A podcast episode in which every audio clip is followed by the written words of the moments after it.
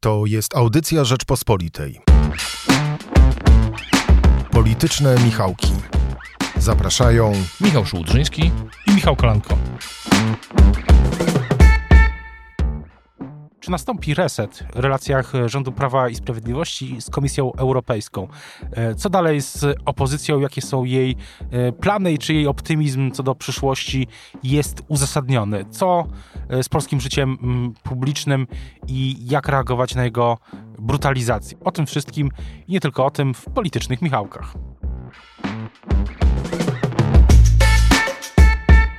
Dziś podsumowanie tygodnia politycznego z redaktorem Jackiem Nizinkiewiczem. Witaj, cześć. Dzień dobry, jeszcze nie zmieniłem imienia na Michał, ale jesteśmy coraz bliżej. Pozdrawiamy Michała Szułdrzyńskiego. Pozdrawiamy serdecznie i zacznijmy może od tematu, który pojawił się w tym tygodniu, chociaż nie jest do końca, nie jest oczywiście nowy. E, tematu dotyczącego Unii, dotyczącego Unii Europejskiej, bo wydaje się, że e, w, te, w koalicji rządzącej e, jest coraz więcej głosów i publicznych, i prywatnych, kuluarowych, że trzeba coś zrobić, żeby z Unią Europejską się jednak dogadać, odblokować odblokować KPO, y, odblokować y, ryzyko, inaczej odblokować y, główny unijny budżet, w sensie zlikwidować wszelkie potencjalne ryzyka dla tych funduszy. Pisaliśmy o tym jako o tym, o tych ryzykach, o tej blokadzie jako pierwsi w Rzeczpospolitej ponad dwa tygodnie mm, temu. No i pytanie, skąd, po pierwsze, skąd ta, e, może nie tyle wolta, co skąd ta nowa linia, nowa, a nie nowa linia argumentacji. Adam Bielan, europoseł PiS, prezes Partii Republikańskiej w czwartek e, w tym tygodniu mówił, namawiał swoich kolegów do większej elastyczności. Jacek, jak myślisz, skąd się to wzięło? No, problemy finansowe ma E, państwo, problemy finansowe ma rząd i nie może sobie pozwolić na kolejne awantury z Unią Europejską e, w państwie, gdzie społeczeństwo w większości jest prounijne. A poza tym, najnormalniej w świecie może się okazać, że bez tych funduszy unijnych e, nie będzie można mm, wielu programów e, społecznych przed wyborami e, zapowiedzieć, albo one będą po prostu na kredyt. Prawo i Sprawiedliwość zawsze przed wyborami próbuje zamykać niepotrzebne fronty walki i pokazuje ludzką twarz.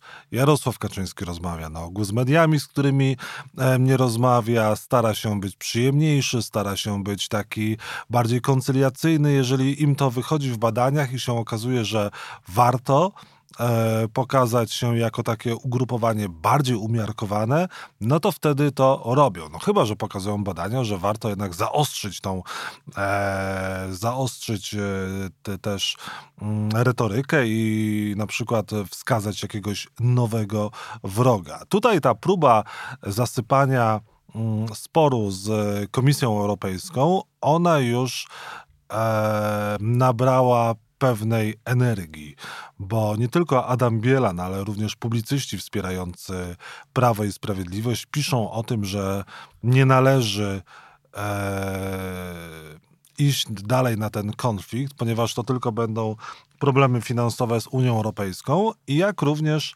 e, nie może być tak, że przywrócenie kilku sędziów to może być dla państwa jakiś problem typu, nie wiem, jak, jak Gdańsk, odwołując się do historycznych y, odniesień. W jakimś sensie, w sensie narasta taka, takie przekonanie, że y, Paryż jest wart y, mszy u części koalicji rządzącej, bo ty powiedziałeś części, o koalicji, bo i tutaj przechodzimy do drugiego, e, do drugiej części zagadnienia, czyli do sporu, jaki jest między Prawem a Sprawiedliwością, a Solidarną Polską. Bo o ile Jarosław Kaczyński chciałby się dogadać, a raczej Mateusz Morawiecki chciałby się dogadać e, z Komisją Europejską, a przypomnijmy, dlatego został premier Prawa i Sprawiedliwości zmieniony, czyli Beata Szydło została zmieniona na Mateusz Mateusza Morawieckiego, żeby właśnie Mateusz Morawiecki e, dogadał się z Brukselą, był tą bardziej koncyliacyjną, e, światową e, twarzą Prawa i Sprawiedliwości. No widzimy, że przez, przez ostatnie lata ten scenariusz się nie powiódł. Jest gorzej niż było. Wydaje się, że ta zmiana Beaty Szydło e, była niepotrzebna, więc teraz e, przed wyborami e, premier Mateusz Morawiecki chce wrócić do tego języka koncyliacyjnego, no i tutaj napotyka na opór nawet nie samej Brukseli, ale Solidarnej Polski. Do mnie wczoraj w nocy jeszcze SMS-owali przedstawiciele mm, Solidarnej Polski. Niech zgadnę. 21. Nie będziemy podawać nazwisk. Niech zgadnę. Y, piszą ci, y, że żadne ustępstwa nie wchodzą w grę. Piszą dwukropek 21.37. PiS się zakiwał. E, więc Solidarna Polska uważa, że PiS się zakiwał i oni nie zgodzą się e, na żadne e, ustępstwa w sprawie nie tylko e, dogadania się z Unią Europejską, a tutaj e, próba dogadania się z Unią ma polegać na tym, żeby jednak sędziowie mogli się kwestionować, więc żeby jeden sędzia mógł na przykład podważać e, wyrok drugiego, albo że nie będzie orzekał, ponieważ według niego z, z innym sędzią, ponieważ on został e, wybrany, powołany nieprawom, nie, nie, nieprawomyślnie i tak dalej. E, więc tutaj sytuacja jest e, taka, że na dalsze ustępstwa Solidarna Polska się nie zgadza i nie zgodzi. Zresztą to nie jest jedyna kwestia, e, w której e, Mateusz Morawiecki chyba chyba przekonał Jarosława Kaczyńskiego do tego, żeby zmienił twarz, najbardziej uśmiechniętą, na bardziej cywilizowaną, bo jest też kwestia węgla i kopalni. Jarosław Kaczyński powiedział niedawno w Radomiu, że i to jest duży zwrot według mnie, który został troszkę niezauważony, że nie możemy utrzymywać nierentownych kopalni. Co więcej, wejdę ci słowo, ale w Radomiu, ja słuchałem tego wystąpienia, to też mnie y, uderzyło. Była też y, taki wyraźny zwrot y, ku energetyce odnawialnej. Właśnie. Energetyka jądrowa, to tam też o, o niej wspomniał prezes Kaczyński, ale energetyka odnawialna to jest kwestia ustawy, tak zwanej ustawy 10H, która trafiła do, do Sejmu. Jest tam y, przyblokowana przez siły siły nie tylko przez nie tylko Solidarną Polskę, jak się wydaje, ale też przez, przez siły wewnątrz e, Prawa i Sprawiedliwości. Bo tutaj płynnie możemy przejść do takiego e, stwierdzenia, czy takiego pytania, no bo jak to odblokowanie tego dyskusji z Unią miałoby wyglądać inaczej niż, wydaje się, że inaczej niż ze wsparciem opozycji tego się zrobić nie da. Jeżeli nagle by się okazało, że Prawo i Sprawiedliwość rezygnuje z tego sporu z Unią Europejską i się dogaduje i na przykład pozwala na to, żeby sędziowie się kwestionowali i środki z KPO zostają e, Polsce E, przywrócone, nie ma zagrożenia e, funduszy z nowej unijnej perspektywy, no to e, w ten sposób Prawo i Sprawiedliwość odcięłoby tlen opozycji, pokazując, no my wcale nie jesteśmy tacy antyunijni, jesteśmy w stanie się dogadać, walczymy o każdą złotówkę, o każde euro, o każdego centa dla Polski, ale dałoby tlen oczywiście Solidarnej e, Polsce. No ale tutaj też e, rachunek musi się zgadzać i te pieniądze będą Unii po, potrzebne. Ale jeszcze powiem o jednej rzeczy, e, bo przerwałeś mi, a to też jest ważne. Mm, ta, ten zwrot, o którym ty powiedziałeś w kierunku energetyki wiatrowej, to też jest gigantyczny zwrot, jeżeli chodzi o Prawo i Sprawiedliwość Jarosława Kaczyńskiego, bo to ludzie Jarosława Kaczyńskiego z Prawa i Sprawiedliwości blokowali przez lata e, energetykę wiatrową z Markiem Suskim na czele. A oprócz tego jest jeszcze bardzo jedna niedoceniana kwestia, a to są gigantyczne pieniądze, gigantyczne kontrakty i gigantyczna walka w samym Prawie i Sprawiedliwości o budowę elektrowni atomowej.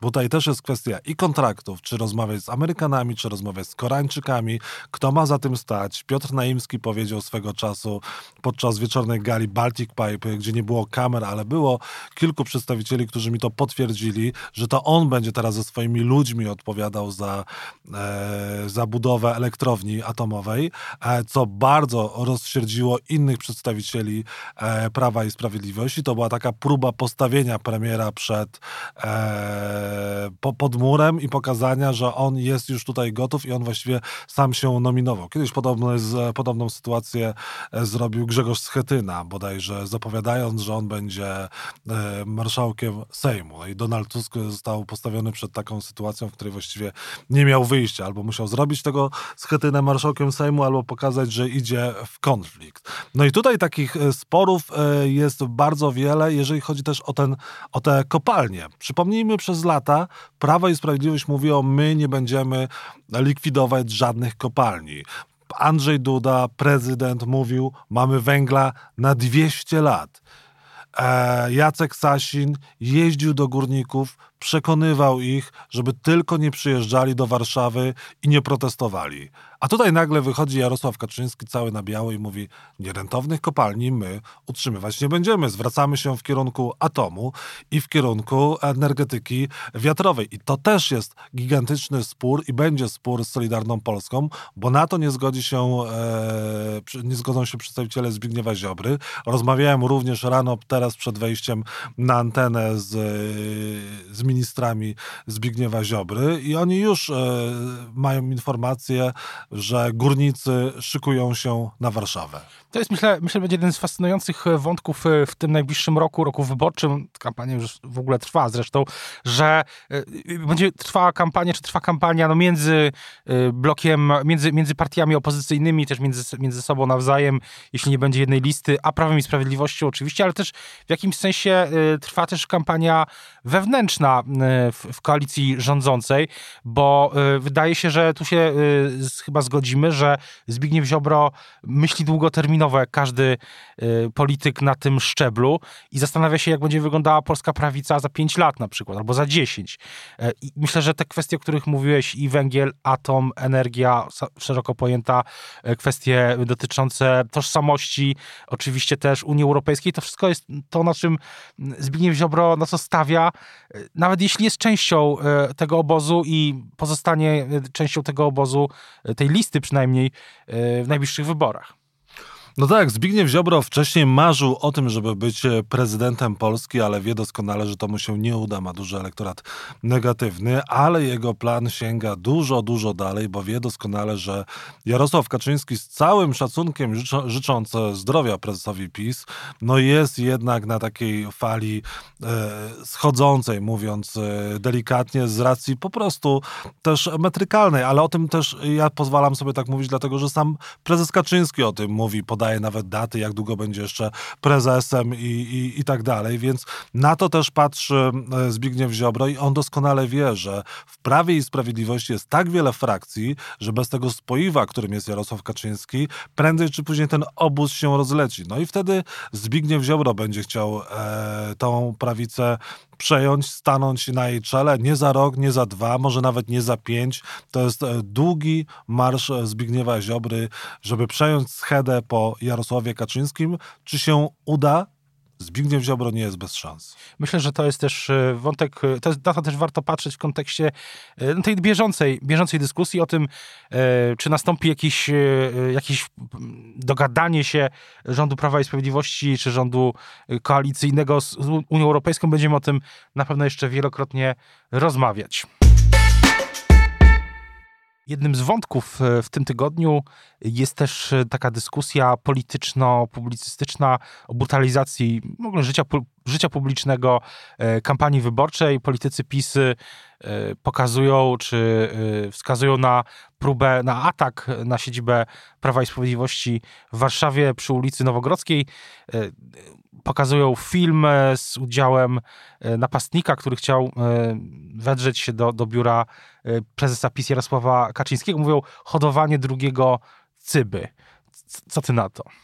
No to nie jest tylko kwestia publicystyczna, ponieważ jeżeli ktoś śledzi, śledzi uważnie na przykład kanał TVP Info, a ja wczoraj mając dyżur w redakcji Rzeczpospolitej od rana do godziny 19 miałem przed sobą e, telewizor TVP Info, to tam cały czas e, są materiały i paski o tym, że opozycja e, podgrzewa nastroje, doprowadza do ataków i mówiąc wprost z wypowiedzi publicystów prowadzących i polityków Prawa i Sprawiedliwości, za te ataki, próby ataków na przedstawicieli Prawa i Sprawiedliwości odpowiada Donald Tusk. Więc jeżeli e, Polacy codziennie mają wtłaczane w głowę, e, że jakakolwiek e, próba wejścia do siedziby Prawa i Sprawiedliwości na Nowogrodzkiej i ataku na przedstawicieli tego ugrupowania, czy do biura posłanki, czy gdziekolwiek, to jest wina Tuska, no to myślę, że kłamstwo powtarzane wiele razy dla niektórych w końcu stanie się e, prawdą. No, jeżeli chodzi o Jarosława Kaczyńskiego i przedstawicieli Prawa i Sprawiedliwości, czy oni nie e, zaostrzają nastrojów, czy oni nie próbują też napuścić e, Polaków na opozycję, chociażby takimi słowami, że my jesteśmy partią polską, a tamci są partią zewnętrzną, niemiecką, Donald Tusk jest e, zdrajcą. No, jak się postępuje ze zdrajcami, jak się kiedyś postępowało ze zdrajcami. Więc tutaj yy, to jest dosyć duża hipokryzja ze strony Prawa i Sprawiedliwości, aczkolwiek zgodzę się, że e, takie podgrzewanie nastrojów społecznych e, zabija tkankę społeczną i jak, jakąkolwiek formę e, komunikacji między ludźmi, którzy mają inne poglądy polityczne. Kiedyś było tak, że ludzie siadali e, do stołów razem, e, jeden głosował na tą partię, inny na tamtą, jeden miał takie poglądy. Kiedyś jeszcze było tak, że ludzie, nie wiem, byli w PZPR, a potrafili z innymi usiąść, a teraz to, te, te spory polityczne przyniosły się do domów i one są destrukcyjne dla nas wszystkich, więc tutaj jednoznacznie musi wybrzmieć z z naszej strony e, muszą wybrzmieć słowa potępienia wobec jakichkolwiek ataków, agresji, czy to słownej, czy fizycznej na jakichkolwiek przedstawicieli, ale też nie możemy e, godzić się na to, że Prawo i Sprawiedliwość to jest partia aniołków, a opozycja to jest partia diabłów wcielonych. Z drugiej strony przeczytam ci wpisy niedawny, e, dzisiaj rano się pojawił europoseł Beaty Mazurek, wcześniej rzeczniczki Prawa i Sprawiedliwości, na Twitterze oczywiście. Radykalizacja opozycji ma być metodą na wzrost poparcia, skala agresji i brutalizacji przypomina według mnie okres wczesnego nazizmu. Przykłady zastraszania, odhumanizowania, aktów wandalizmu nie są incydentami. Jeden mord polityczny wam nie wystarczy. Znak zapytania napisała europosłanka Mazurek. Ja mam takie poczucie, że chyba to też jest efekt właśnie przeniesienia się tej debaty częściowo do mediów społecznościowych, a mniej e, ta debata jest nawet już w Sejmie. E, mam wrażenie, że w Sejmie raczej tej debaty w ogóle już nie ma, ale właśnie jest debata przeniosła się na Twitter i tam im, im większe, im wyższe C, tym, tym, tym chętniej się po nie sięga. Takie mam poczucie, czego wyrazem jest ten wpis, no bo porównania do wczesnego okresu wczesnego nazizmu, nazizmu to jest coś, czego jeszcze Prawo Sprawiedliwość nie stosowało. No to jest przekroczenie kolejnych granic, ale ja mam taką obawę, że to się przenosi z, poza tej bańki e, twitterowej na życie codzienne ludzi. E, przypomnę chociażby taki incydent, który polegał na tym, że e, część e, narodowców e, i osób chyba nawet powiązanych z Prawem i Sprawiedliwością swego czasu na rynku jednego z miast w Polsce e, na szubienicach wieszali przedstawicieli opozycji włos z głowy tym osobom nie spadł, a Prawo i Sprawiedliwość jeszcze tłumaczyło te osoby, że to jest happening i tak dalej. Zbigniew Ziobro 17 e, października mówił następujące rzeczy podczas konferencji prasowej z Ministerstwa Sprawiedliwości. Zbigniew Ziobro, prokurator generalny minister sprawiedliwości. Cytuję. Donald Tusk jest niemieckim kolaborantem. E, Niemka von der Leyen blokuje środki dla Polski. Donald für Deutschland Pol, e, Tusk. E, zablokowaniem unijnych środków, e, zablokowanie unijnych środków odpowiada Tusk i Niemcy. No to jest tylko część z cytatów ze Zbigniewa Ziobry, więc jeżeli ktoś kogoś nazywa niemieckim kolaborantem, no to co się robiło z takimi kolaborantami kiedyś, jak się postępowało? Prawo i Sprawiedliwość nie ma tytułu do tego, żeby rozliczać innych z nienawiści czy podżegania do jakichkolwiek ataków, bo sami to robią codziennie, przy czym czym druga strona też e, nie jest bez winy. I to nie jest kwestia symetryzmu, ale to jest kwestia tego, że i Prawu i Sprawiedliwości, i Platformie Obywatelskiej opłaca się podgrzewanie nastrojów, polaryzacja i wzbudzanie tak dużych emocji w społeczeństwie, ponieważ dzięki temu mobilizują swoich wyborców. No ale oprócz nich są jeszcze inni ludzie, którzy e, chcą żyć normalnie, nie chcą czuć się atakowani, nie chcą czuć takiej psychicznej presji.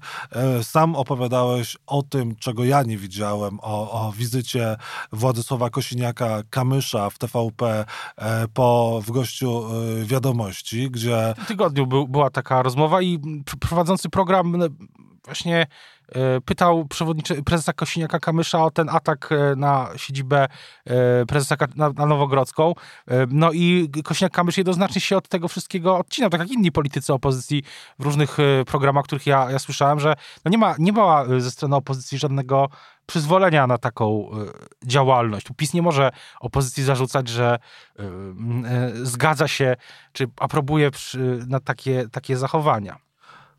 I też ty, jak i wiele, wielu różnych publicystów e, mówiliście po tej wizycie Kosiniaka, że to był taki jakiś powiew normalności w tej e, stacji, że człowiek przychodzi, który nie zieje niechęcią, nie wzbudza podziałów. Oczywiście on się nie zgadza z wieloma działaniami, ale nie obraża e, ludzi, tylko e, piętnuje decyzje.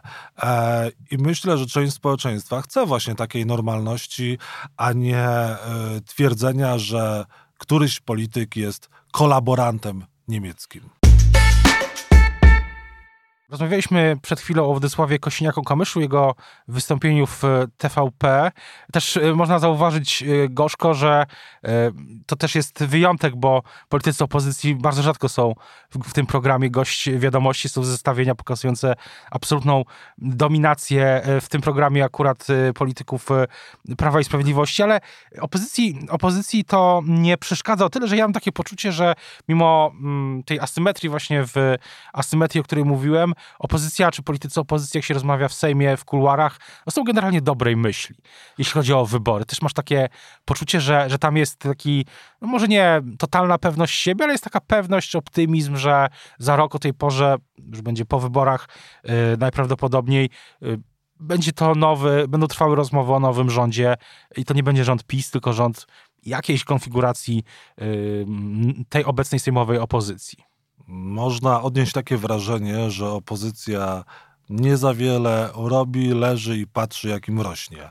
Rośnie poparcie i patrzy, jak Prawo i Sprawiedliwość potyka się o własne nogi, no bo chociażby ta kwestia tego, żeby przedstawiciele e, spółek Skarbu Państwa byli mianowani na kolejne pięć lat i byli e, prezesami e, czy członkami zarządów e, spółek Skarbu Państwa strategicznych, nawet jeżeli zostaną e, zmienione rządy, po to, żeby mieć swoje synekury ludzi na, na, na, na stołkach i później wycofanie się Prawa i Sprawiedliwości z tego projektu pokazuje, że tam trwają e, nerwowe ruchy, a to wprowadzanie i wyprowadzanie kozy Prawu i Sprawiedliwości nie pomaga, tylko naraża na śmieszność. Te kolejne fronty walki e, sprawiają, że rzeczywiście jest trochę tak, jak mówią politycy Solidarnej Polski, że PiS się samo no, zakiwało. A, rzecz, do... a Tusk, przepraszam, przepraszam, Tusk e, już e, powiedział, że za rok o tej porze związki partnerskie